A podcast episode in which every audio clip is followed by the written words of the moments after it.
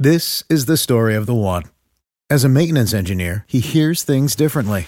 To the untrained ear, everything on his shop floor might sound fine, but he can hear gears grinding or a belt slipping. So he steps in to fix the problem at hand before it gets out of hand. And he knows Granger's got the right product he needs to get the job done, which is music to his ears. Call, click Granger.com, or just stop by. Granger, for the ones who get it done. Witness history this year at the French Open, where old rivalries meet new talent on the clay battleground. Tennis Channel Plus is your place to watch it. Stream every court from your phone or smart TV live in HD. It's 3 weeks of unparalleled access as the world's top players in tennis face off. We'll see if the veterans maintain their dominance or if fresh faces rise to the challenge. Daily live coverage begins Monday, May 20th. Stream it now with Tennis Channel Plus to be there when it all goes down.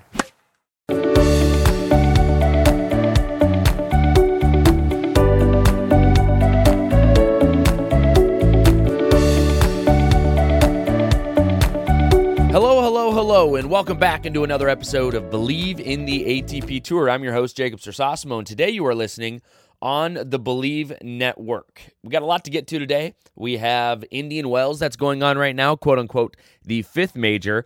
And the nice part about like Indian Wells and some of these tournaments, especially these big Masters 1000s, is everybody plays in it. So there's only really one tournament to talk about, but my God, it's the best tournament going on, and it is the best tennis. It's almost like a Grand Slam, really.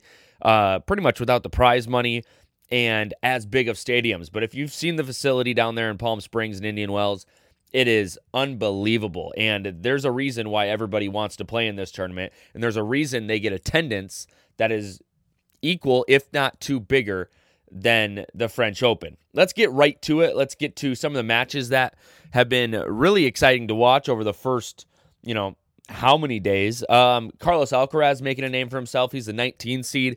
He is into round three. He'll play Roberto Bautista Agut. Like I said, this is the really cool part about this tournament is a lot of these big names are in it. Cam Norrie's looking for back-to-back Indian Wells tournament titles. He won last fall when it got postponed, and he has made it into the round of 32, looking to get into the round of 16 here.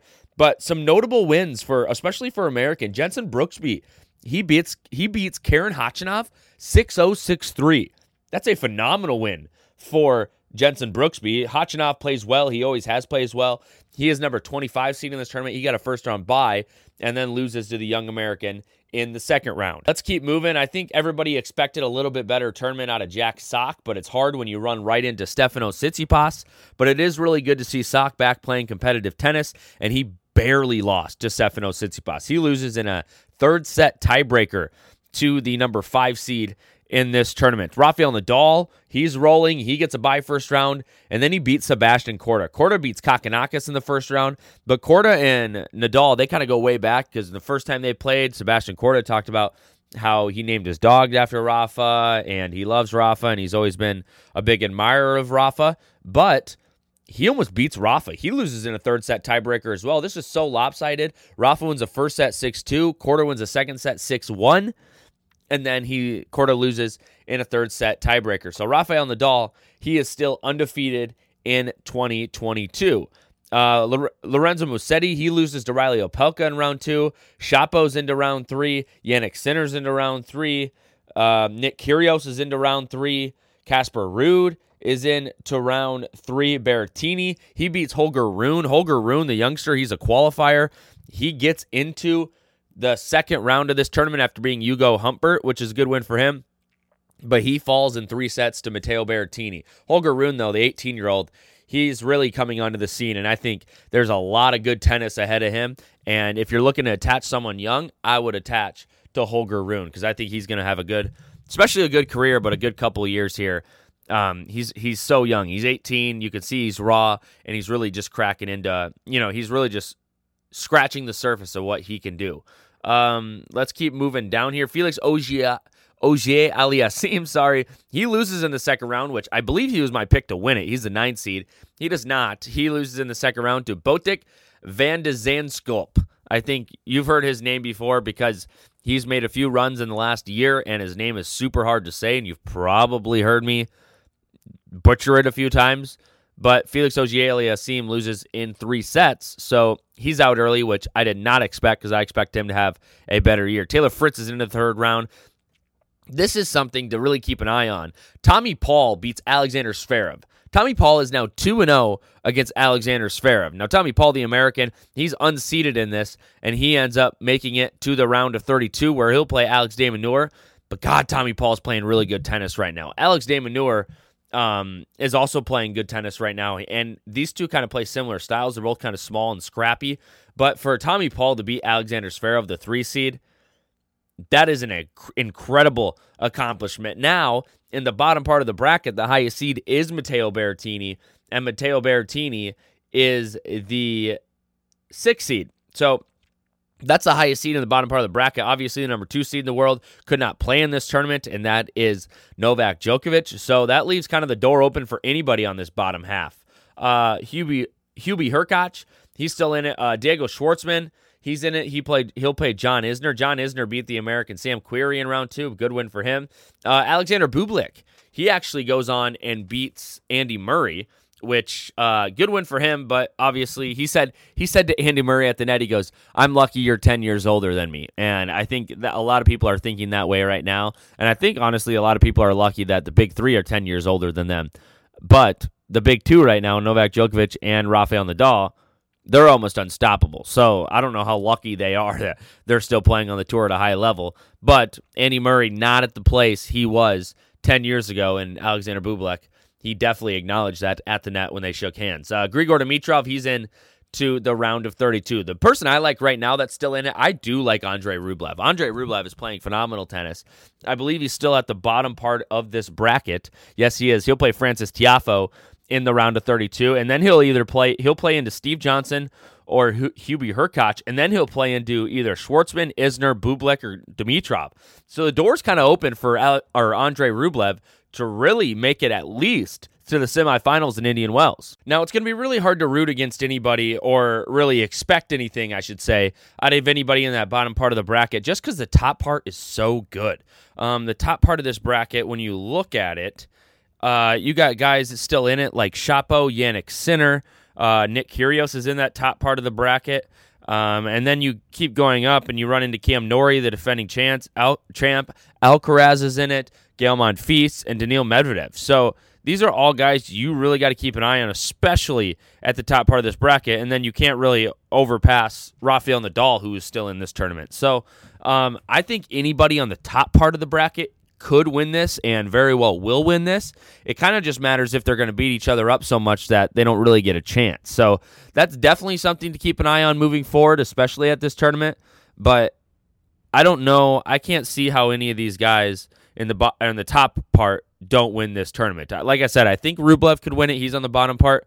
But this tournament right now is too good. Another headline out of this tournament, Naomi Osaka, she leaves the tournament. Someone in the crowd yelled, "Naomi, you suck," was really mad at Naomi for some reason. And everybody knows that Naomi Osaka has been dealing with some mental health issues over the last year or so. And she actually kind of melted down after that. And she was pretty much done. She lost the match, and she was crying as she was talking after the match on the microphone and said, "I just want to thank you guys, to the fans, to everybody that stuck with her." But she was pretty much down and out, which is unfortunate to see, obviously, in this sport of tennis. It's such a mental sport. And for her, after we all thought she was kind of better coming back from her mental health break and not doing press and everything, she kind of has another breakdown and, at the hands of a fan that was really just being absolutely rude and had no place to do that at a sporting event. That's why tennis is the way it is, or because of people not like that fan. We, as tennis fans, we like to kind of pride ourselves in not being that way. And it's unfortunate that one person's going to shine a negative light on what is a great sport, really. Another topic of importance going on this week is Rafael Nadal is pulled out of the Miami Open. I didn't really see this coming, nor did I expect it. He's still playing at Indian Wells. He's just not going to play in Miami. So I don't know if he doesn't want to go back-to-back, with his foot and everything and play on hard courts back-to-back, or if he just kind of wants a little break. Who knows? This was a little surprising, though, for me, to be honest, because he is starting the year so well, but there might become a point where he's just trying not to burn himself out because he probably knows. I mean, he's probably got his eye set on Roland Garros. And right now, guess who's getting ready for Roland Garros that can now play in Roland Garros? Novak Djokovic. And so I think he knows Novak's going to be coming hard at him at Roland Garros, and he's slowly prepping for that by pulling out of Miami. He's still undefeated in 2021, so doesn't seem like anybody's going to be stopping him soon. But I think it is of important note that he has pulled out of Roland, or that that he has pulled out of Miami, not Roland Garros. This is the last thing I kind of want to talk about when it comes to professional tennis and just tennis in general in this episode. And obviously we touched on Indian Wells and everything and what's going down at the BNP Paribas Open in Southern California. And we'll touch on it more next week when we do a full recap. We get some winners, and I can tell you pretty much everything in my thoughts about the tournament. But I'm going to move on for now. And I went to, yesterday I traveled down to Fayetteville, Arkansas, and went to watch Kentucky play Arkansas in men's tennis. Incredible match, incredible atmosphere. I'd do it again in a heartbeat. I tweeted yesterday, it's probably the best Sunday I've had in a long time, and it was, because it was just an incredible atmosphere, and there's nothing quite like college tennis. But I do have a few thoughts on it, and a few things went through my head as I was out there. Now, these college tennis players, anywhere from the range of 18, 19 years old to probably 25, I would guess, and they're getting coached the whole match. They can get coached in between points. They can get coached in between games, in between sets. Pretty much they can get coached any time other than when they're hitting the ball. And to have coaching like that at the collegiate level and then go pro, and these kids are just, or everybody on the pro circuit is just there alone, I feel like there's such a drastic difference there. And maybe that's so hard for people to go from playing college to pro. And it's better for people who just go play on a pro circuit right out of being 18 years old or 17 years old if they're good enough. But it was hard for me to conceptualize that you can do that at the college level and you can't coach at all at the pro level during a match. They were getting strategies mid-set. They were getting strategies in between points all the time. And there's such a drastic difference between college and pro. And I would love to get a college player on this podcast, maybe someone who played college then went pro, just to talk about the differences between college and pro and how hard it is to play pro, especially coming from college. That was probably the biggest thing I took out of yesterday. Some of these players have to be going into shock when they go pro coming out of college just because of how different it is and how alone they are and by themselves they are, when in college they're kind of, they got someone with you, got a team with you, you're playing on a court right next to somebody, and then you go pro and you're on your own court with your own grandstand and probably not a coach if you're just getting into pro and no one to tell you what to do and you're just alone.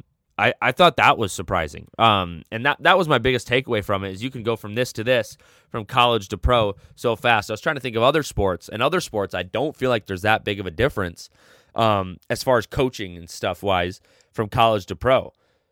But in tennis, there's a dramatic difference, and I just could not believe it. I knew you could coach in college. I didn't know they got coached that much. I think it's great for college athletics and great for these kids, and it makes a great atmosphere and a team atmosphere, and that's what it is. Now, granted, you are playing for a team there, and you're not playing for a team in the pros, but that was just something I had to get off my chest, because that's something I thought about a few times while I was watching that match in Fayetteville, that, wow, the coaching in this sport is drastically different. And there's been a push in the last year or so to get more coaching. So I'm going to see what I can do. Maybe I can get a college kid or a person that plays in the pros that played college on this podcast, talk about that at some point. But man, what a drastic difference, and how it's so different and weird. And being at pro events and being at college events, it is so different. And that's literally the only word I can think of right now that can explain it, is just so different. So thanks for listening to my small rant. Thanks for listening to this podcast. There's a lot more to talk about Indian Wells and the BNP Paribas Open. Next week in the podcast, we're going to recap it a little bit, but what I told you today is pretty much exactly what you need to know what's going on in Southern California. And the second this is done, we are going straight to Miami for the Miami Open. So I'm not going, but the tennis players, the tennis community, all eyes go from Southern California to Southern Florida in literally a week. So I'm excited about that. I'm excited about this podcast. I'm excited that you listened to this podcast, and I'm excited that you listened to my rant and made it this far in this podcast. As always, take care of yourself, take care of your family. Enjoy some week of tennis. It's on our time zone here in America. There's no excuse really not to watch tennis and everything that's going on in Southern California. Cheers. See you next time.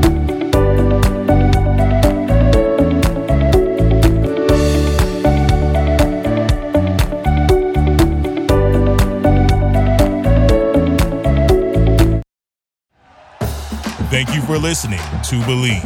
You can show support to your host by subscribing to the show and giving us a 5-star rating on your preferred platform. Check us out at Believe.com and search for BLEAV on YouTube. You know when you're listening to a true crime story that has an unbelievable plot twist that makes you stop in your tracks? That's what our podcast, People Are the Worst, brings you with each episode. I'm Rachel. And I'm Rebecca. We're identical twins who love true crime cases that make you say, "Didn't see that coming," and we hate the people responsible for them. Listen to People Are the Worst now on Apple, Spotify, or wherever you get your podcasts.